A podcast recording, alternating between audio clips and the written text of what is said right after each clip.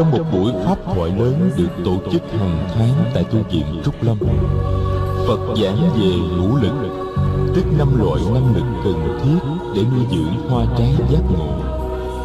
Ngũ lực là niềm tin, tính, sự chuyên cần, tấn, chánh niệm, niệm Sự chuyên tinh, định và sự hiểu biết, tuệ. Buổi pháp thoại rất đông đảo có trên ba ngàn người về tham dự, Trong đó có cả quốc dương Tần Bà Sa La. Pháp thoại vừa chấm dứt, Mọi người chưa có cơ hội để hỏi Phật những điểm họ chưa thấu triệt, Thì Đại Đức Đề Bà Đạt Đa đã đứng dậy. Đại Đức bước lên, chắp tay cung kính làm lễ Phật, rồi bạch. Thế Tôn, Năm nay tuổi Thế Tôn đã cao, Sức khỏe Thế Tôn đã kém Thế Tôn cần được nghỉ ngơi an tĩnh để bớt đi những khó nhọc trong những năm chót còn lại trên đời. Công việc lãnh đạo giáo đoàn đã trở nên quá nặng nhọc đối với Thế Tôn. Xin Thế Tôn rút về tịnh xá an nghỉ, con sẽ xin thay mặt người mà lãnh đạo giáo đoàn khất sĩ. Phật nhìn Đề Bà Đạt Đa, người trả lời. Đề Bà Đạt Đa, cảm ơn Thầy đã lo lắng cho Như Lai nhưng Như Lai vẫn còn đủ sức để lãnh đạo giáo đoàn khất sĩ. Đại Đức Đề Bà Đạt Đa quay lại nhìn đại chúng. Có khoảng ba trăm vị khất sĩ đứng dậy và chắp tay. Đại Đức nói, Ở đây có nhiều vị Đại Đức cũng nhận thấy như con. Xin Thế Tôn đừng e ngại, con sẽ đủ sức lãnh đạo giáo đoàn để đỡ mệt cho người. Phật nói, Thôi, Đề Bà Đạt Đa đừng nên nói nữa trong số các đệ tử lớn của ta, Có những vị xuất sắc và xứng đáng hơn thầy nhiều. Mà ta cũng chưa giao cho họ trách nhiệm lãnh đạo giáo đoàn hất sĩ. Huống hồ là giao cho thầy. Thầy chưa có đủ tư cách lãnh đạo giáo đoàn hất sĩ đâu. Bị Phật chê giữa đám đông người, Trong đó có cả vua Tần Bà Sa La. Đại đức Đề Bà Đạt Đa lấy làm xấu hổ. Mặt thầy đỏ lên vì giận thầy đi xuống không nói thêm một lời nào nữa. ngày hôm sau tại tịnh thất trên núi linh thứ đại đức a nan đà tâm tình với phật. Thế tôn con rất đau khổ vì anh ruột của con là đại đức đề bà đạt đa. Thế tôn đã chê anh ấy trước đám đông. anh ấy sẽ tìm mọi cách để trả thù. con nghĩ là sẽ có chia rẽ trầm trọng trong giáo đoàn nếu Thế Tôn thấy con cần đi nói chuyện riêng với anh ấy để khuyên nhủ, Thì con xin đi. Ananda, Sở dĩ Như Lai phải nói nặng với Đề Bà Đạt Đa ngay giữa đám đông Và trước mặt quốc dương Là vì Như Lai có ý muốn cho mọi người thấy rằng Đề Bà Đạt Đa không phải là người chủ chốt trong giáo đoàn. Và những hành vi của Đề Bà Đạt Đa sau này Chỉ có một mình Đề Bà Đạt Đa chịu trách nhiệm chúng ta không phải gánh chịu trách nhiệm ấy. Ananda, nếu thầy thấy nói chuyện với đề bà đạt đa, có thể làm cho đề bà đạt đa hồi tâm, thì thầy cũng nên đi gặp đề bà đạt đa. Mấy hôm sau đó, y sĩ kỳ bà lại lên thăm phật. Ông trình với phật rằng ông biết đề bà đạt đa đang chuẩn bị một kế hoạch nào đó để tách rời khỏi giáo đoàn nhưng ông không biết rõ được kế hoạch đó là kế hoạch gì?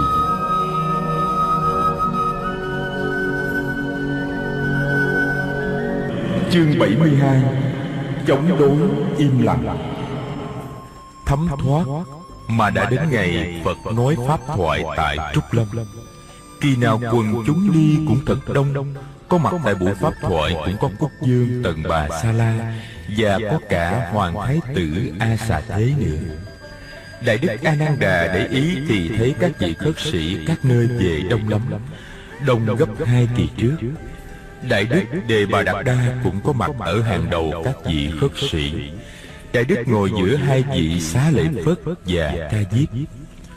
Cũng như lần trước sau khi phật thuyết pháp xong đại đức đề bà đạt đa đứng dậy tiến lên chắp tay lễ phật và nói Thế Tôn Người đã từng dạy các vị khất sĩ nên sống theo các nguyên tắc thiểu dục và tri túc. Bỏ dần các ham muốn và sống thật đơn giản với những điều kiện vật chất tối thiểu. Con xin đề nghị một quy chế 5 điểm Để thực hiện các nguyên tắc thiểu dục và tri túc đó. Điểm thứ nhất các vị khất sĩ chỉ ở suốt đời trong rừng hoặc trong chốn vườn cây mà không được về ngủ ở ngoài thành phố hay trong thôn xóm. Điểm thứ hai, các vị khất sĩ chỉ đi khất thực suốt đời mà không được đáp lời mời của giới cư sĩ tới thọ trai ở nhà họ. Điểm thứ ba, các vị khất sĩ chỉ có quyền lượm vẽ rách và những mảnh giải dụng để mai lại thành y, chứ không được nhận y cho giới cư sĩ cúng dường. Điểm thứ tư. Các vị khất sĩ chỉ được ngủ dưới gốc cây Mà không được ngủ trong phòng ốc. Điểm thứ năm. Các vị khất sĩ chỉ được phép ăn chay, Không được động tới thịt cá. Thế Tôn, Nếu giáo đoàn khất sĩ theo đúng năm điểm này Thì chắc chắn các nguyên tắc thiểu dục và tri túc Mới được thực hiện nghiêm chỉnh. Phật nói, Đề Bà Đạt Đa, Như Lai không chấp nhận sự bắt buộc Phải làm theo năm điểm ấy. Vị khất sĩ nào muốn chỉ cư trú trong chốn viên lâm Thì được phép chỉ cư trú trong chốn viên lâm. Nhưng những vị khác có thể ở tu viện, tịnh xá Và tạm trú tại thành phố này hay thôn làng khi cần thiết. Vị khất sĩ nào muốn chỉ khất thực Mà không muốn đến nhà đàn diệt thọ trai Thì được phép chỉ đi khất thực. Nhưng những vị khác có thể đáp lời mời của giới cư sĩ tới nhà thọ trai và thuyết pháp. Vị khất sĩ nào muốn chỉ lượng vẽ rách và giải dụng để may thành y, Thì được phép chỉ lượng vẽ rách và giải dụng để may thành y. Nhưng những vị khác có thể thọ nhận y của giới đàn diệt cúng dường. Với điều kiện là không có quá ba y. Vị khất sĩ nào chỉ muốn ngủ dưới gốc cây, Thì được phép chỉ ngủ dưới gốc cây nhưng những vị khác có thể ngủ trong tăng xá, tịnh xá và ngủ tạm tại nhà cửa ở thành phố hay thôn lạc khi cần thiết. Vị nào muốn chỉ ăn chay thì được phép chỉ ăn chay. Nhưng những vị khác có thể tạm thọ nhận thức cúng dường mà đàn diệt đã làm sẵn. Trong đó có ngủ tịnh nhục. Nghĩa là những vị đàn diệt này đã không vì các vị khất sĩ mà sát sinh. Đề bà đạt đa theo pháp chế hiện thời Các vị khất sĩ có đủ cơ hội để tiếp xúc và hướng dẫn người cư sĩ Nhất là những người mới có duyên tiếp xúc lần đầu với đạo giác ngộ. Đại Đức Đề Bà Đạt Đa thưa. Như vậy là Thế Tôn không chấp nhận pháp chế năm điểm. Không. Đề Bà Đạt Đa. Như Lai không chấp nhận pháp chế của Thầy đề nghị Đề Bà Đạt Đa cúi chào Phật Và trở về chỗ ngồi. Miệng mỉm cười Không có vẻ gì thất vọng. Tối hôm ấy Phật nghĩ lại tịnh xá ở tu viện Trúc Lâm. Người nói với Đại Đức A Nan Đà A Nan Đà Như Lai biết tâm trạng của Đề Bà Đạt Đa. Như Lai nghĩ là sẽ có chia rẽ trầm trọng Trong giáo đoàn khất sĩ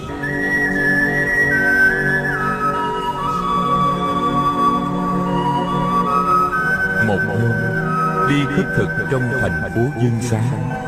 Đại Đức A Nan Đà gặp Đại Đức Đề Bà Đạt Đa Hai người dừng lại bên đường để nói chuyện.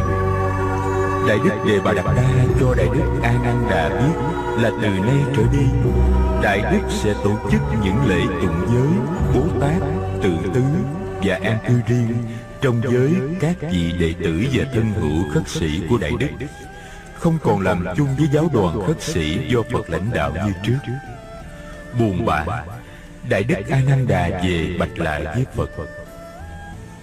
Lễ Bố Tát thường được thực hiện tại tu viện Trúc Lâm. Đại Đức A Nan Đà nhận thấy kỳ Bố Tát này có hàng trăm vị khất sĩ vắng mặt. Số lượng các vị này ít nhất là ba trăm Chắc hẳn là họ đi dự lễ Bố Tát trên tu viện tượng đầu do Đại Đức Đề Bà Đạt Đa tổ chức. Lễ Bố Tát và tụng giới cử hành xong, một số các vị khất sĩ tìm tới tịnh xá gặp Phật. Họ nói, Thế Tôn, những người bên phía Đại Đức Đề Bà Đạt Đa đã đến với chúng con. Họ nói rằng chúng con nên theo về giáo đoàn do Sư Huynh Đề Bà Đạt Đa lãnh đạo bởi vì bên ấy pháp chế nghiêm chỉnh hơn pháp chế của Thế Tôn nhiều. Họ đưa ra pháp chế 5 điểm. Pháp chế mà Thế Tôn không chấp nhận trong kỳ Pháp thoại vừa rồi. Họ nói, Tu hành như bên Trúc Lâm thì sướng quá. Có khác gì người không tu đâu. Phật dạy Pháp thiểu dục và tri tốt, Nhưng không chấp nhận Pháp chế 5 điểm để thực hành cho đúng mức những phép ấy. Như vậy là mâu thuẫn. Thế Tôn, Chúng con đã không nghe lời sư huynh Đề Bà Đạt Đa. Chúng con có đức tin nơi Phật, Nơi trí tuệ và sự xét đoán của người. Nhưng có rất nhiều vị khất sĩ trẻ chưa có kinh nghiệm, Nhất là những vị xuất thân từ Gia Chi, do Đại Đức Đề Bà Đạt Đa thế độ. Những vị này thấy pháp chế năm điểm khổ hạnh rất là hấp dẫn Và đã đi theo về bên ấy. Chúng con xin tin để Thế Tôn biết. Phật dạy, Xin các thầy đừng quá lo lắng về vụ này. Điều quan trọng nhất là tự mình. Mình phải tu học và sống đời sống phạm hạnh cho xứng đáng. Mấy năm sau, Y sĩ Kỳ Bà lên thăm Phật ở trên núi Linh Thú. Y sĩ cho Phật biết là trên 500 vị khất sĩ đã theo về phía Đại Đức Đề Bà Đạt Đa. Đề Bà Đạt Đa đã đưa tất cả về trung tâm tượng đầu, ở đỉnh tượng đầu, và lập đại bản doanh của giáo đoàn độc lập ở đấy. Y sĩ cũng cho Phật biết là một cuộc vận động khác cũng đang âm thầm diễn biến trong lĩnh vực chính trị. Trong đó có Đại Đức Đề Bà Đạt Đa có dính líu quan trọng và ông đề nghị với Phật nên chính thức tuyên bố khai trừ Đại Đức Đề Bà Đạt Đa ra khỏi giáo đoàn khất sĩ. Tin Đại Đức Đề Bà Đạt Đa lập giáo đoàn riêng làm chấn động hết mọi giới. Đi đâu các vị khất sĩ cũng bị quần chúng chất vấn Tất cả các thầy đều được Đại Đức Xá Lợi Phất dặn là chỉ nên trả lời như sau. Những ai gây nhân xấu sẽ gặp quả xấu. Chia rẽ giáo đoàn là một trọng tội đối với đạo Pháp. Một hôm, nói chuyện với các vị khất sĩ Phật nhắc lại lời của y sĩ Kỳ Bà Là phải lên tiếng về vụ Đại Đức Đề Bà Đạt Đa. Phải tuyên bố rằng mình không chịu trách nhiệm gì về hành động của Đề Bà Đạt Đa và Đề Bà Đạt Đa không còn giữ một chức vụ gì trong giáo đoàn của Phật. Đại Đức Xá Lợi Phất ngẫm nghĩ hồi lâu, rồi bạch với Phật. Thế Tôn, Ngày xưa chúng con đã từng tán thán tại đức của sư huynh Đề Bà Đạt Đa trước mặt mọi người. Bây giờ nếu chính chúng con lại đi tố giác sư huynh của chúng con Thì chướng lắm. Ngó sau. Phật nói, Xá Lợi Phất Ngày xưa tán thán tài đức của Đề Bà Đạt Đa trước đám đông, Thầy có nói sự thật không? Bạch Thế Tô, Ngày xưa tán thán tài đức của sư huynh Đề Bà Đạt Đa, Con đã nói sự thật Vậy bây giờ, nếu tố giác Đề Bà Đạt Đa, Thầy có nói sự thật không?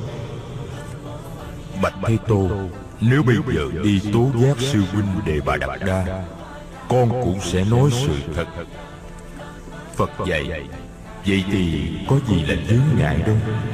Vấn đề là nói ra sự thật mà thôi. Những ngày sau đó, Trong dịp tiếp xúc với quần chúng, Các vị khất sĩ báo tin cho thiên hạ biết Là Đại Đức Đề Bà Đạt Đa đã bị khai trừ ra khỏi giáo hội. Các vị khất sĩ cũng nói thêm, Từ nay, Phật và giáo đoàn không còn chịu trách nhiệm gì về hành động của Đại Đức Đề Bà Đạt Đa nữa. Trong khi đó Hai đại đức xá lợi Phất và một kiền liên Vẫn luôn giữ thái độ im lặng. Họ không mở miệng để nói bất cứ một lời nào. Dù được quần chúng hỏi. Thấy thái độ ấy Đại đức Ananda hỏi Các sư huynh không nói gì hết? Có lẽ các sư huynh đã có chủ ý. Sư huynh Ananda Đúng như vậy. Chúng tôi có chủ ý. Chúng tôi sẽ phụng sự Phật và giáo đoàn Bằng những phương tiện khác trong giới quần chúng Có những người xì xào bàn tán Cho rằng các vị khất sĩ tố cáo giáo đoàn độc lập Vì thù ghét và ganh tị. Nhưng cũng có nhiều người nghĩ rằng Có những lý do sâu kín bên trong Mà họ chưa thấy được. Những người này vẫn có đức tin vững chãi Nơi Phật và giáo đoàn.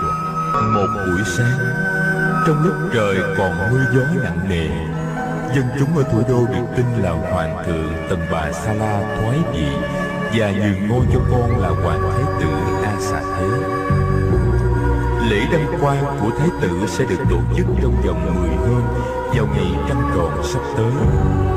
Tin này Phật không được nghe trực tiếp từ quốc dương Tần Bà Sa La Mà đã nghe qua các vị khất sĩ. Từ trước đến nay chưa bao giờ vua Tần Bà Sa La lấy một quyết định quan trọng như thế Mà không trực tiếp báo tin cho Phật biết. Mấy hôm sau Kỳ bà lên hầu Phật Và xin phép được nói chuyện riêng với người. Phật mời ông đi thiền hành với Phật trên sườn núi. Hai thầy trò im lặng đi và thở. Đến cuối thiền lộ Phật chỉ vào một phiến đá mời kỳ bà ngồi Người cũng ngồi. xuống một phiến đá khác Kỳ bà cho Phật biết Là Hoàng Thái tử A Xà Thế đã ra lệnh nhốt vua Tần Bà Sa La trong cung cấm Và không cho ai ra vào thăm hỏi Trừ Hoàng hậu Di Đề Hy Hoàng Thái tử cũng bắt giam hai vị đại thần thân tín nhất của vua. Vì sợ những người này âm mưu cản trở việc lên ngôi của Hoàng Thái tử. Ban đầu thì Thái tử chỉ cấm không cho hai người này vào thăm vua thôi. Nhưng sau đó vì chưa an tâm Nên Thái tử bắt giữ luôn họ. Gia đình các vị này được thông báo là các vị được lưu lại ăn ngủ trong cung Để luận bàn chính sự trong vòng bảy hôm. sự thật thì họ đang bị nhốt trong cung cấm Mỗi người một phòng riêng. Y sĩ kỳ bà cho Phật biết là những chuyện trên hoàn toàn được giữ bí mật. Sở dĩ ông được biết là vì ông đã có cơ hội tới chữa trị cho Hoàng hậu Di Đề Hy. Hoàng hậu đã thuật lại hết sự thật cho ông Và nhờ ông lên núi bạch với Phật tất cả tự sự. Kỳ bà kể cho Phật nghe chi tiết của tất cả những gì đã xảy ra. Một hôm Cách đây gần cả tháng Người lâm quân thấy thái tử đột nhập vào cung vua trong đêm khuya. Thời gian dấp thái tử có vẻ khả nghi Người lâm quân đã chặn thái tử lại để lục soát Và tìm thấy một thanh gươm giấu trong áo của thái tử. Họ đưa thái tử. vào gặp vua Trình lên vua thanh gươm Và kể lại tự sự Vua hỏi À xà thế Ban đêm cô mang gươm vào cung để làm gì? Tâu phụ dương, Con muốn hành thích phụ dương.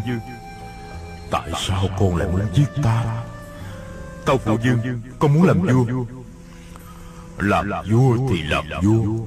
Tại sao con phải giết cha?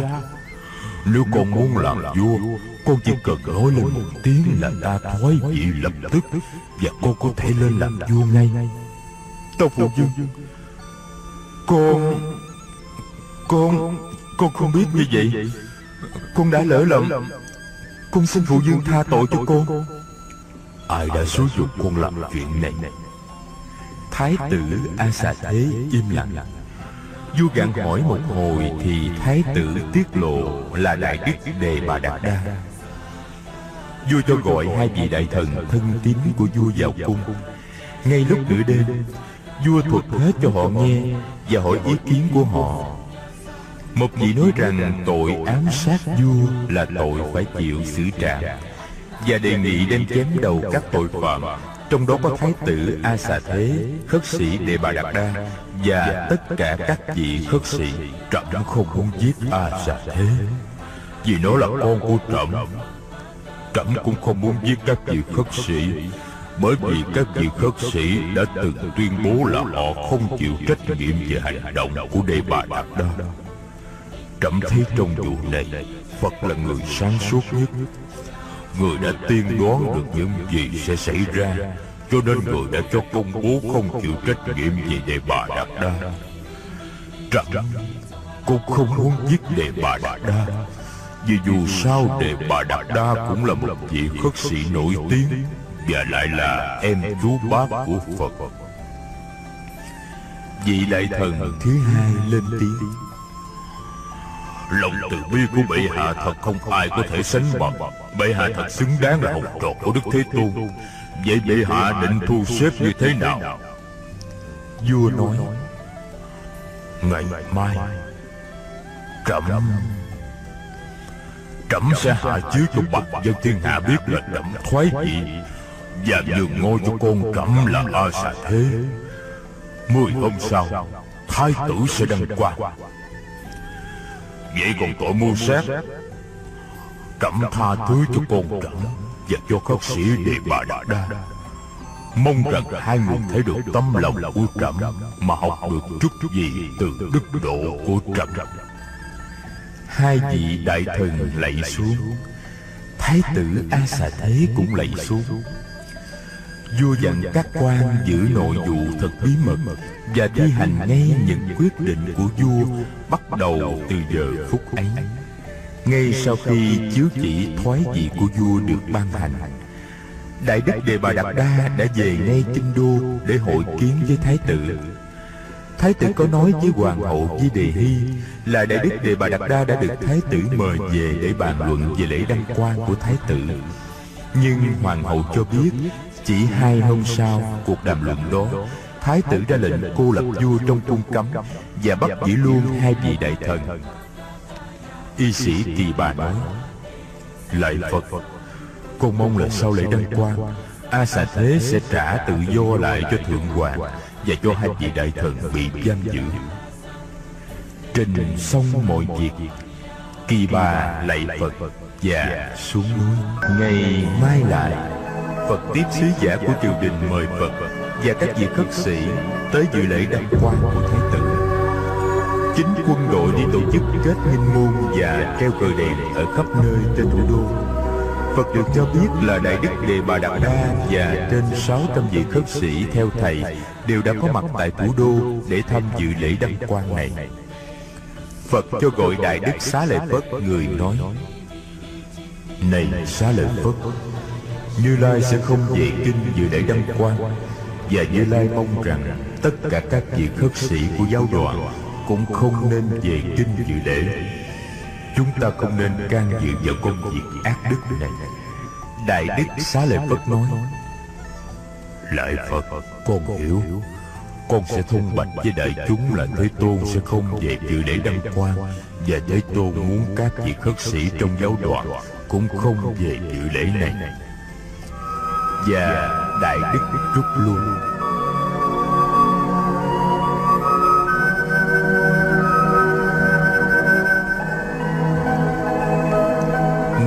đăng quang của vua mới đã tới. Không thấy Phật và các vị khất sĩ trong giáo đoàn do người lãnh đạo Quần chúng bắt đầu đặt câu hỏi. Và từ câu hỏi, Họ tìm ra được sự thật. Họ biết Thượng Hoàng và hai vị đại thần đang bị giam giữ. Họ biết được là sau lễ đăng quang, Vua mới cũng không trả tự do lại cho Thượng Hoàng và hai vị đại thần này. Họ bắt đầu hiểu được ý Phật Trong quần chúng nổi lên một phong trào âm thầm chống đối đường lối thiếu nhân nghĩa của triều đình mới. Quần chúng bắt đầu phân biệt được sự khác nhau giữa giáo đoàn của phật và giáo đoàn của đại đức đề bà đạt đa. Đề bà đạt đa đã bắt đầu tự xưng là một vị giáo chủ. Nhiều giới đàn việt trước khi cúng dường cơm vào bát vị khất sĩ, đã hỏi thăm là vị khất sĩ thuộc về giáo đoàn nào. Và họ từ chối không cúng dường cho những vị khất sĩ thuộc giáo đoàn độc lập. Thái độ của họ là để đối kháng lại sự phản bội của Đề Bà Đạt Đa cũng như của ông vua mới. Vua A Xà Thế được báo cáo về phong trào chống đối âm thầm này. Vua rất giận. Nhưng vua không thể dùng quyền lực để bắt giam Phật hoặc đàn áp các vị khất sĩ trong giáo đoàn. Vua biết nếu vua động đến Phật và giáo đoàn một cách trực tiếp, Thì không những vua sẽ bị dân chúng trong nước chống đối, Mà còn có thể bị cô lập ngoại giao đối với các nước lân bang nữa. Vua biết rõ là Phật rất được ngưỡng mộ ở các nước này, Nhất là ở vương quốc Câu Tắc La. Quốc dương Basanadi có thể đem quân sang chinh phạt Nếu ngài nghe vua động tới Phật. Vua triệu đại đức đề bà đặt đa vào cung để vấn kế.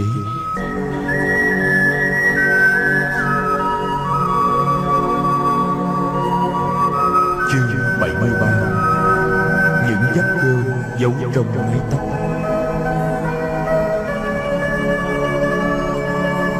Một đêm nọ, Khi đang tọa thiền ngoài sân tịnh thất trên núi Linh Thú, Phật mở mắt và thấy có người đứng lấp ló sau cây đại thọ. Phật lên tiếng mời người ấy đến. Với ánh trăng dằn dặt Người ấy đặt gươm xuống sân đất Và quỳ xuống lạy Phật như thế sao? Phật hỏi. Ông là ai? Đến đây để làm gì? Con xin lại Sa môn Cồ Đàm Con xin lại Sa môn Cồ Đàm Con chân định tới đây để giết ngài, Nhưng mà con thấy ngài, con không dám. Con đã cần gươm để bước tới có hơn 10 lần rồi, Mà không lần nào cũng dám bước tới. Con quyết định thôi không giết ngài nữa. Nhưng con lại sợ, Nếu con không giết ngài thì khi về, Con cũng sẽ bị chủ tướng con giết chết. Con chưa biết làm sao thì Sa môn gọi con vào Con xin lại Sa môn Cù Đàm. Con xin lại Sa môn Cù Đàm. Phật hỏi. Ai đã anh đến giết Như Lai? Chủ tướng của con. Nhưng con không dám nói tên chủ tướng của con đâu. Anh không nói cũng được. Nhưng chủ tướng của anh nói với anh như thế nào? Bạch Sa Môn Chủ tướng của con chỉ cho con con đường phải đi lên núi Và chỉ cho con một con đường khác để trở về sau khi làm xong nhiệm vụ. Anh có vợ con gì không? Bạch Sa Môn, Con chưa có vợ con gì cả. Con có một bà mẹ già. Anh nghe đây Nghe cho thật kỹ Và làm theo cho thật đúng. Anh hãy về nhà ngay đi Và đem mẹ anh vượt biên giới Trốn sang nước câu Thất La ngay lập tức. Anh đưa mẹ sang bên ấy tị nạn và sinh sống. Nhưng anh đừng xuống núi bằng con đường Mà chủ tướng của anh đã chỉ bày. Nếu xuống núi bằng con đường ấy, Anh sẽ bị mai phục giết chết giữa đường. Anh xuống núi bằng một con đường khác, Đi ngay đi. Người lạ mặt lạy xuống một lạy nữa rồi đi mất, Để lại thanh gươm trên nền đất. Sáng hôm sau Hai đại đức xá lợi Phất và một tiền liên tìm tới giếng Phật. Hai vị bạch.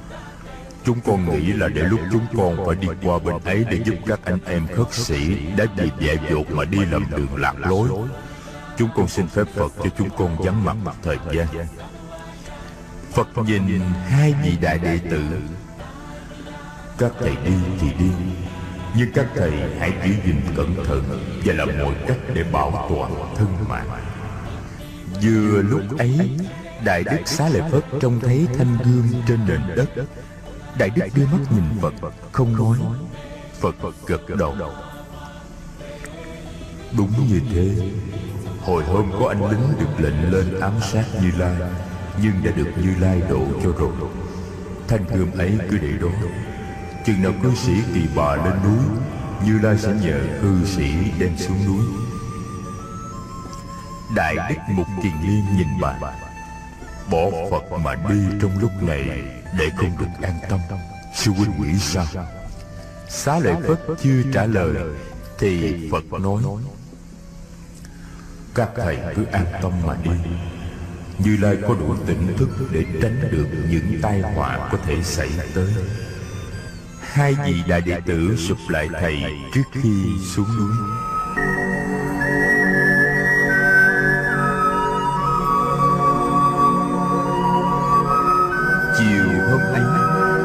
Vị khất sĩ từ tu viện Trúc Lâm lên thăm Phật.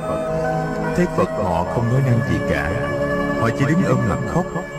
Phật hỏi, Này các vị khất sĩ, Tại sao các vị khóc? Một vị khất sĩ lao nước mắt và trả lời Phật, Thế Tôn, Chúng con vừa từ Trúc Lâm về. Giữa đường chúng con gặp hai sư huynh xá lợi Phất và một kiệt liên. Chúng con có hỏi hai sư huynh đi đâu? Hai sư huynh nói là đi qua tượng đầu. Chúng con buồn quá nên chúng con khóc. Hơn 500 vị khất sĩ đã bỏ Phật mà đi rồi. Bây giờ hai vị đệ tử lớn nhất của Phật cũng bỏ Phật đi nữa, Thì chúng con không buồn sao được? Phật bật cười. Người an ủi các thầy khất sĩ. Này các vị khất sĩ, Các vị đừng buồn nữa. Như Lai biết là ở đâu, Lúc nào. Xá lợi Phất và một kiền liên Cũng không phản bội Như Lai đâu. Nghe Phật nói, Các vị khất sĩ cảm thấy yên dạ hơn. Họ xin phép được ngồi im lặng một lát dưới chân Phật. Ngày hôm sau, Phật được y sĩ Kỳ Bà mời về tịnh xá riêng của ông trong vườn xoài để thọ trai. Đại Đức A Nan Đà cùng đi với người. Phật và Đại Đức Ananda vừa thọ trai xong thì Kỳ Bà thông báo có Hoàng Thái Hậu chỉ đề hy đến thăm ông. Và vì nghe nói có Phật ở đây, nên Thái Hậu xin vào viếng người. Phật biết cuộc viếng thăm này đã được y sĩ kỳ bà sắp đặt trước. Người cho mời Thái hậu vào. Lại Phật xong, Thái hậu bật khóc nức nở. Phật để yên cho Thái hậu khóc. Một hồi sau, người nói có chuyện gì? Xin Thái hậu cho Như Lai biết. Thái hậu nói Bạch Thế Tôn Tình trạng Thượng Hoàng rất nguy ngập. A Xà Thế quyết định bỏ đói Thượng Hoàng cho đến chết. Nó không cho con đem thức ăn vào cho Thượng Hoàng nữa. Rồi bà kể cho Phật nghe rằng Mới hôm đầu tháng Bà còn được phép mang cơm vào cho Thượng Hoàng Tần Bà Sa La. Nhưng sau đó mấy hôm Khi bà vào thăm Thượng Hoàng Quân lính chặn lại và lấy mất thức ăn. Bà vào thăm Thượng Hoàng mà chỉ biết ngồi khóc. Thượng Hoàng an ủi bà Nói rằng người không oán giận A xà thế. Ngài nói Ngài nhịn đói mà băng cũng được.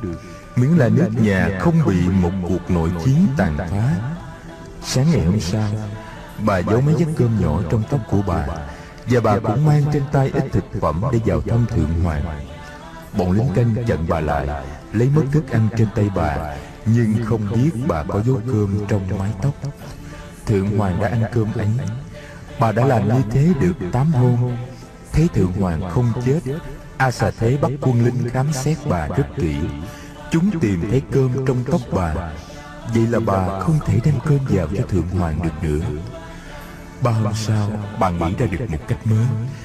Bà nấu một loại đề hồ đặc gồm có sữa, mật ong và bột. Bà tắm gội sạch sẽ Lau mình thật khô Rồi trát một lớp đề hồ lên thân thể Đợi cho ráo rồi mới mặc xiêm y. Quân canh không thấy có thức ăn và cơm giấu trong tóc. Liền để cho bà vào Vào tới nơi Bà cởi áo và bóc lớp đề hồ ra để Thượng Hoàng ăn tạm Bà đã làm được hai lần như thế Nhưng bà rất sợ là trong một vài tuần Mưu của bà sẽ bị khám phá Và bà sẽ không còn được phép vào thăm Thượng Hoàng nữa. Kể tới đây Thái hậu lại ôm đầu khóc. Phật lành thinh. Một lát sau Người hỏi về tình trạng sức khỏe của Thượng Hoàng Về vật chất cũng như về tinh thần. Thái hậu nói Thượng Hoàng đã ốm đi nhiều như vẫn còn khương triệt Tinh thần Thượng Hoàng rất cao. Ngài không tỏ vẻ oán hận hay buồn rầu gì cả. Ngài vẫn còn cười nói như không có chuyện gì xảy ra. Thì giờ trong tù, Ngài dùng vào việc thiền tọa và thiền hành. Có một hành lang khá dài. Ngài từng đi thiền hành dọc hành lang đó. Phòng giam Ngài có một cánh cửa có chấn sông. Từ khung cửa ấy, Ngài có thể nhìn thấy núi linh thứ Ngài ngồi trước cửa ấy để nhìn về linh thú mỗi ngày, Ngồi rất lâu, Ngồi thiền. Thượng Hoàng cũng ngồi ở đấy, Mặt xoay về núi thú. Phật hỏi Thái Hậu xem bà đã đưa tin về vua Basenadi chưa? Bà nói là bà chưa có phương tiện. Phật nói người sẽ nhờ một vị khất sĩ đưa tin về xá vệ giúp bà. Thái hậu tạ ơn Phật. Bà kể cho Phật nghe là hồi A xà thế chưa sinh. Các chim tinh gia đã đoán rằng A xà thế là người sẽ phản lại vua cha. Bà nói Hồi bà còn mang thái tử Một hôm không biết gì cớ gì Mà bà rất thèm cắn vào bàn tay của vua Tần bà Sa La mà hút máu. Bà hoảng kinh Không ngờ rằng chính bà mà lại có được cái ý tưởng Và cái thèm khát ghê gớm đó. Từ nhỏ đến lớn chưa bao giờ bà dám nhìn người ta giết một con gà hay một con cá. Bà rất sợ khi thấy máu chảy nhưng hôm ấy, Thực sự là bà muốn cắn tay vua để hút máu trong tay ngài. Bà chống trả lại sự thèm khát đó một cách tuyệt vọng. Cuối cùng bà ôm mặt khóc nức nở Và cảm thấy tủi hổ vô cùng. Một hôm khác, trong bữa ăn, Vua từng bà Sa La cầm dao gọt trái cây làm sau đó mà bị đứt tay. Mấy giọt máu chảy ra. Lập tức bà ôm lấy tay vua Đưa miệng hút máu chỗ bị thương. Vua rất lấy làm lạ, Nhưng vẫn để cho bà hút Hút xong mấy giọt máu, Bà nằm lăn ra khóc nức nở. Hoảng kinh Vua tới nâng bà dậy hỏi han, Bà phải nói cho vua nghe cái thèm muốn ghê gớm đó của bà. Bà đã chống trả lại một cách kịch liệt, Nhưng cuối cùng bà đã bị thua. Bà biết cái thai trong bụng bà đã là nguyên nhân đưa đến cái thèm khát kỳ dị đó các kim tinh gia được vua mời tới đều nói rằng đứa con trong bụng sau này sẽ làm hại vua và đề nghị nên tiêu diệt nó. vua từng bà sa la không chịu bà cũng không chịu. tuy nhiên khi sinh thái tử đã được đặt tên là a xà thế tên này nghĩa là kẻ thù không sinh ra. phật khuyên bà đừng nên vào thăm thượng hoàng mỗi ngày cứ hai hoặc ba ngày thì mới nên vào một lần để vua a xà thế khỏi nghi. mỗi lần vào thăm như thế bà có thể ở lại với vua thật lâu. đề hộ bốc ra nên để dành và ăn mỗi ngày một ít thôi. đề phòng bị trường hợp thái hậu bị cấm vào thăm viếng. Dặn dò thái hậu xong phật từ giả kỳ bà và trở về núi thú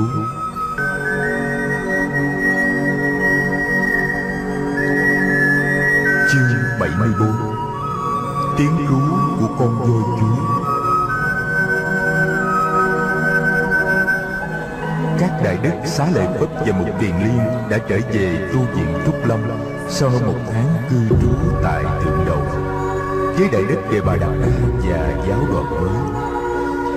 Tất cả các vị khất sĩ khác trong tu viện đều mừng rỡ khi thấy hai vị trở về.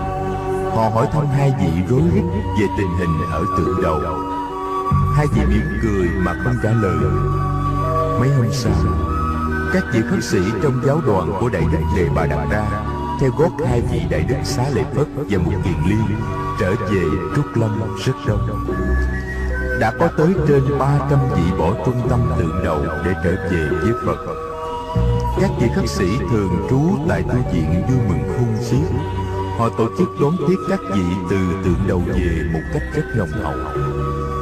Bốn hôm sau, Đại Đức Xá Lợi Phất kiểm điểm lại số lượng các vị khất sĩ đã từ tượng đầu trở về với Phật. Đại Đức đếm được 385 người.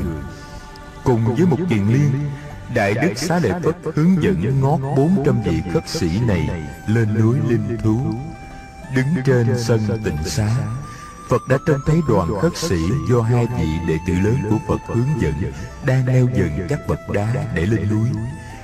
Khi đoàn này leo tới nơi, đại chúng thường trú trên núi Linh Thú vui mừng khôn xiết kệ. Họ xúm lại để hỏi thăm. Trong khi đó, hai đại đức xá lợi Phất tiến về phía tình thất của Phật. Hai vị đảnh lễ Phật và được Phật mời ngồi. Đại đức xá lợi Phất mỉm cười. Lại Phật, Chúng con đã đem về được cho giáo đoàn gần 400 vị khất sĩ đi lạc Phật hỏi Các thầy vội lắm các thầy đã làm thế nào để mở mắt ra cho họ? Đại Đức Mục Kiền Liên nói, Bạch Thế Tôn, Khi chúng con đến thì sư huynh Đề Bà Đạt Đa đã thọ trai xong Và đang sửa soạn thuyết pháp. Đề Bà Đạt Đa bắt chước làm hệt như Thế Tôn. Thấy chúng con đến, Đề Bà Đạt Đa tỏ ý mừng rỡ. Đề Bà Đạt Đa gọi sư huynh con tới Và mời sư huynh con ngồi chung trên pháp tọa. Sư huynh con từ chối và chỉ ngồi xuống một bên. Con ngồi phía bên kia, Đề Bà Đạt Đa nói với các vị khất sĩ. Hôm nay, có các đại đức xá lợi Phất và một kiền liên đến với chúng ta. Đây là một tin vui rất lớn. Đại đức xá lợi Phất đã từng là một người bạn rất thân của ta. Nhưng có mặt Đại Đức ở đây, Xin mời Đại Đức phụ trách nói buổi Pháp thoại hôm nay. Nói xong, Đề bà Đạt Đa hướng về phía sư huynh con và chắp tay mời. Sư huynh còn nhận lời Và bắt đầu thuyết Pháp. Sư huynh nói về bốn sự thật mù nhiệm. Sư huynh thuyết Pháp thật hay, Khiến mọi người được nghe một cách chăm chú. Còn để ý thì thấy Đề bà Đạt Đa liêm diêm ngủ. Có lẽ vì lo nhiều việc cho nên Đề Bà Đạt Đa mỏi mệt. Nửa phần sau của Pháp thoại, Đề Bà Đạt Đa đã ngủ khỉ Chúng con ở lại tượng đầu hơn một tháng Và tham dự vào tất cả những hoạt động của giáo đoàn bên đó. Cứ ba hôm một lần Sư huynh con lại thuyết pháp và giảng dạy cho các vị khất sĩ. Sư huynh con dạy dỗ họ một cách tận tình. có lần con thấy cô Kalita Người phụ trá số một của Đề Bà Đạt Đa Thì thào to nhỏ với Đề Bà Đạt Đa. Dường như có ý khuyên Đề Bà Đạt Đa đừng tin ở chúng con nhưng hình như Đề Bà Đạt Đa không đồng ý. Đề Bà Đạt Đa rất thích khi thấy có người phụ trách dạy dỗ các vị khất sĩ thay cho mình Nhất là khi người ấy là một người xuất sắc như sư huynh của con. Một hôm, sau buổi thuyết pháp nói về tứ niệm xứ Sư huynh của con nói với đại chúng như sau. Các huynh đệ, chiều hôm nay Tôi và sư đệ tôi sẽ từ giả các huynh đệ. Chúng tôi sẽ về với Phật và với giáo đoàn khất sĩ do Đức Thế Tôn lãnh đạo. Thưa các vị huynh đệ, chúng ta chỉ có một bậc chánh biến tri giác trên đời mà thôi. Người ấy là Sa môn Phù Đàm. Phật là người sáng lập ra giáo đoàn khất sĩ, là nguồn gốc của tất cả chúng ta. Tôi tin rằng nếu các huynh đệ trở về các huynh đệ sẽ được Đức Thế Tôn mở rộng tầm tay mà đón vào lòng người như cũ. Thưa các huynh đệ, không có điều gì làm đau nhất bằng việc giáo đoàn bị chia rẽ. Một đời tôi, tôi chỉ thấy có Phật là bậc đạo sư chính đáng cho tất cả chúng ta. Hai huynh đệ tôi xin chào các huynh đệ. Nếu các huynh đệ muốn trở về với Phật, thì các huynh đệ tìm về tu viện Trúc Lâm Chúng tôi sẽ chờ quý vị ở đó Và sẽ đưa quý vị lên núi Linh Thú để gặp Phật. Thế Tôn Hôm ấy Đệ Bà Đạt Đa có công việc phải về Kinh Đô. Cô Kalita đứng dậy phản đối Nhưng chúng con làm lơ đi như không nghe gì. Chúng con im lặng ôm y bát cờ núi tượng đầu Và đi về tu viện Benubana Chúng con ở đó được năm hôm Thì có tất cả 385 vị từ tượng đầu tìm về Đại Đức Xá Lợi Phất bạch. Thế Tôn 385 vị này có cần phải làm lễ xuất gia thọ đại giới lại hay không? Nếu cần, con sẽ làm lễ cho họ trước khi đưa họ lên làm lễ Thế Tôn. Phật nói, Thôi, Xá Lợi Phất, Đừng bắt họ làm lễ xuất gia và thọ đại giới trở lại. Cho họ làm lễ phát lộ sám hối trước đại chúng là đủ. Hai vị đại đức cúi đầu làm lễ Phật rồi rút lui Trong những ngày kế tiếp, Có 35 vị khất sĩ nữa từ thượng đầu trở về với Phật. Đại Đức Xá Lợi Phất cũng cho họ làm lễ phát lộ sám hối, Rồi cho họ lên trình diện Phật. Số các vị khất sĩ trở về với giáo đoàn đã lên tới 410 vị. Đại Đức A Nan Đà có đến nói chuyện với 35 vị khất sĩ vừa mới từ tượng đầu trở về. Đại đức hỏi về tình hình bên đó, các thầy cho biết là khi từ dương xá trở về, thấy 400 đồ chúng đã bỏ đi về với phật. Đại đức đề bà đạt đa giận tím mặt. Đại đức không nói gì hết trong nhiều ngày liên tiếp.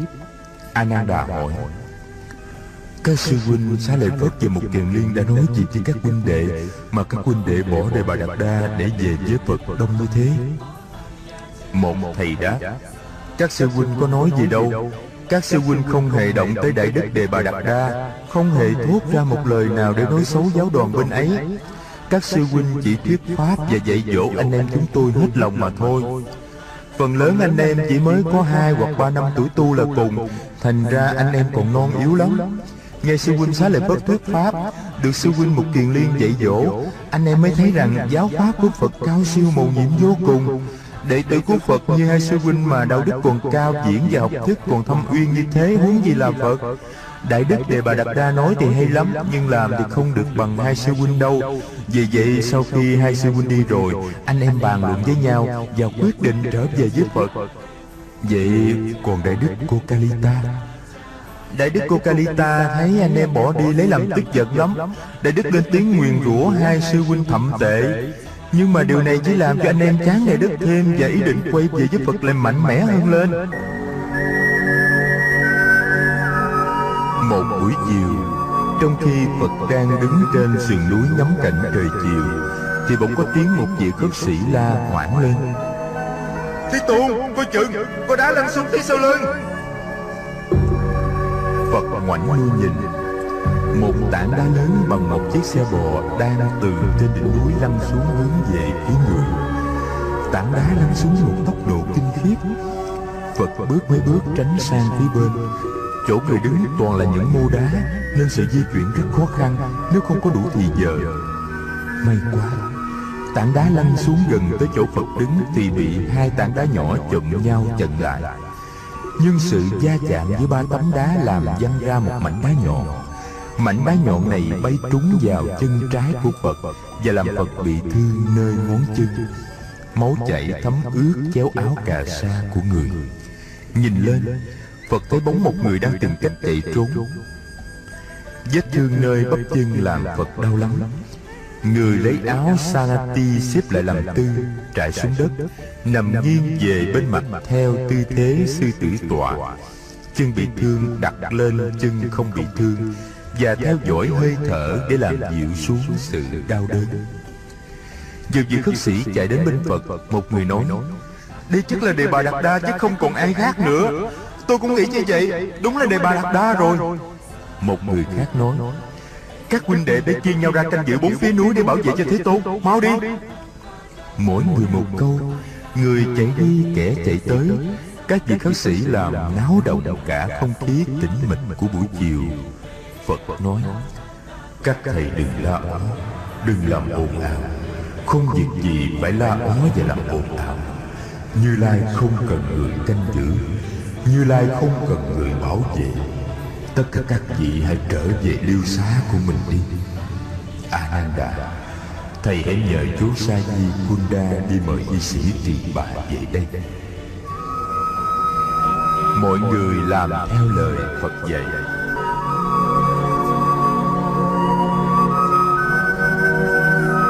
Chỉ trong một vài hôm Tin vật bị mưu sát hai lần được truyền đi khắp thủ đô. Quần chúng ngẩn ngơ và kinh hoàng. Quần chúng đang xôn xao, Thì được một trái có tin Thượng Hoàng Tần Bà Sa La băng hà. Không biết gì kẻ hở nào Mà dân chúng khắp nơi biết được rằng Thượng Hoàng đã băng trong ngục thất. Một niềm xót thương dâng lên trong lòng người. Ai nấy đều nhìn về núi linh thú. Như là một biểu tượng của một sự đối kháng đạo đức. Càng thương xót Thượng Hoàng bao nhiêu, Thì thương hạ càng mến phục Phật bấy nhiêu. Phật tuy không nói gì, Nhưng người đã nói thay được tiếng nói của lòng người. Thượng Hoàng Tần Bà Sa La thọ 67 tuổi. Thượng Hoàng nhỏ hơn Phật 5 tuổi.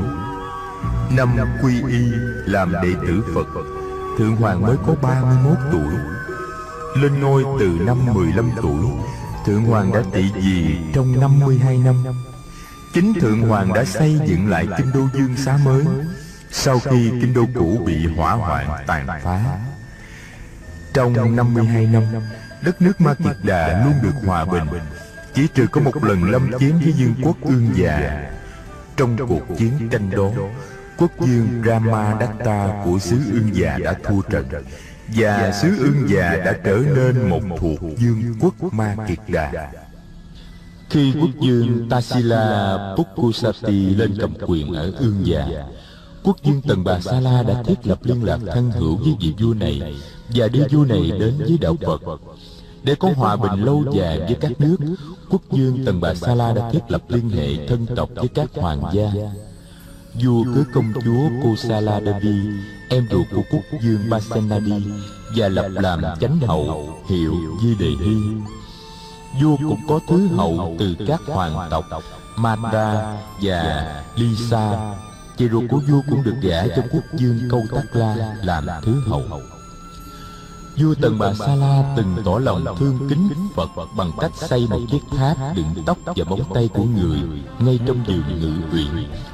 Vua thường nhắc các công nhân đốt hương trầm và thắp đèn nến quanh tháp để cúng dường và để tỏ lòng biết ơn giáo hóa của Phật. Vua lại giao cho cung nhân Srimati phụ trách vụ chăm sóc quét tước tháp và dung bón hoa cỏ quanh tháp. Một hôm nọ, trong khi Phật và một số các thầy đi khất thực trên con đường quen thuộc dẫn về thủ đô, Đại đức A Nan Đà nhát thấy bóng một con voi lớn từ chuồng voi hoàng gia sổng ra và đang chạy về phía mình. Đại đức hoảng kinh, con voi này ai cũng đã nghe tiếng. Đó là con voi dữ nhất trong vương quốc. Nó tên là Nalagiri. Tại sao người ta lại để cho Nalagiri sống chuồng ra như thế? Vừa lúc đó, những người đi đường cũng đã nhận ra sự nguy hiểm. Họ hô hoáng lên và cùng nhau chạy núp ở hai bên vệ đường Dân chúng hai bên đường phố đều đã trông thấy con voi Nalagiri Con voi đưa dồi lên cao Đuôi và hai tay thẳng đứng. Nó nhằm phía Phật và các vị khất sĩ mà chạy tới. Thấy tình trạng nguy hiểm quá, Ananda dội nắm tay Phật và đẩy người về phía vệ đường. Nhưng Phật không theo Ananda, Người đứng yên tại chỗ. Một số các vị khất sĩ núp sau lưng Phật một số khác chạy tứ tán tìm chỗ núp hai bên vệ đường. Dân chúng hai bên đường phố la hoảng lên. Mọi người nín thở. Ananda vừa bước lên định đứng chận trước mặt Phật, Thì bỗng nghe Phật hú lên một tiếng lớn và dài. Tiếng hú vọng lên, Nghiêm trang và oai vệ. Đây là tiếng hú của con voi chúa trong rừng Lakakita ở Parilayaka Phật đã an cư một mình trong khu rừng này. Và trong thời gian ấy, Người đã học được tiếng hú của con voi chúa Thường đem bầy voi con đến uống nước bên bờ suối. Con voi Nalagiri đã xông tới chỉ còn cách Phật chừng mười bước. Nghe tiếng hú gian dội, Nó tự nhiên khựng lại. Lập tức nó quỵ hai chân trước xuống, Rồi quỵ luôn hai chân sau. Dồi của nó hạ thấp xuống sát đất. Hai tay nó cụp xuống, Đuôi nó cũng vậy. Phật tiến tới, Người đưa tay phải sờ lên đầu voi với tất cả thương mến. Người ra hiệu cho voi đứng dậy, Rồi người nắm lấy dồi của voi, Dẫn nó đi trở về nơi xuất phát của nó. Con voi ngoan ngoãn đi theo người. Tiếng quan hô của dân chúng hai bên đường nổi lên gian dậy. Thầy Ananda mỉm cười. Thầy nhớ lại Phật hồi còn trẻ tuổi không một môn thể thao nào mà tất đặt đa không giỏi. Từ bắn cung, cử tạ, đánh kiếm cho đến đua ngựa, cưỡi voi Phật đã đối xử với voi Nalagiri như đối xử với một con người Hay một con vật đã từng quen thuộc lắm với người. Đoàn khất sĩ và hàng trăm dân chúng đi theo Phật và con voi Khi vào tới chuồng voi. Người nhìn vị quản voi với đôi mắt nghiêm nghị rồi với giọng từ bi, Người bảo, Ai ra lệnh cho thả voi này ra, Như Lai không cần biết. Nhưng quý vị nên biết rằng, Thả voi Nalagiri ra giữa đường phố Là một điều hết sức nguy hiểm. Voi này một khi được thả ra, Có thể làm cho hàng chục hay hàng trăm người mất mạng. Từ nay về sau, quý vị không được làm như vậy nữa. Vị quản tượng và viên giám đốc chuồng voi lạy xuống để chịu tội. phật đỡ họ lên và cùng các vị khất sĩ rời khỏi chuồng voi người tiếp tục cuộc khất thực đang bị bỏ dở nửa chừng đã đến ngày làm lễ trà tỳ thượng hoàng. phật tự thân hành tới dự lễ và bảo tất cả các vị khất sĩ trong giáo đoàn cùng đi lễ Lễ trà tỳ được tổ chức rất long trọng. Quần chúng tiếc thương vị vua đạo đức của họ đã đến tham dự rất đông đảo. Vòng trong, vòng ngoài, chật ních. Riêng các vị khất sĩ trong xứ có mặt hôm đó Cũng đã trên bốn ngàn người. Trên đường dự lễ về Phật ghé lại vườn xoài của y sĩ Kỳ Bà Nghỉ một đêm trước khi lên núi. Y sĩ cho Phật biết là cả tháng nay, Thái hậu với đề hy bị cấm không được vào thăm Thượng Hoàng. Thượng Hoàng đã lì đời trong nhà giam Bên cạnh không có một người thân thích. Người đã xoay đầu về núi Linh Thú Để thở hơi thở cuối cùng. Một hôm, Y sĩ kỳ bà lên núi thú Và tiến dẫn lên Phật một người của hoàng gia Muốn được đi xuất gia. Đó là hoàng đệ Abhayaraja Kumara, Con của vua Tần Bà Sala Và của Thứ hậu Padumabati Thái tử bạch Giới Phật là sau cái chết của Thượng Hoàng Tần Bà Sala Thái tử không còn tha thiết gì nữa đến nếp sống phù hoa danh lợi. Đã từng được nghe Phật thuyết pháp nhiều lần, Thái tử rất hâm mộ đạo lý giải thoát Và ước mong được sống nếp sống thảnh thơi và vô ưu của người khất sĩ. Phật chấp nhận lời thỉnh cầu của Thái tử Abhaya Raja và cho Thái tử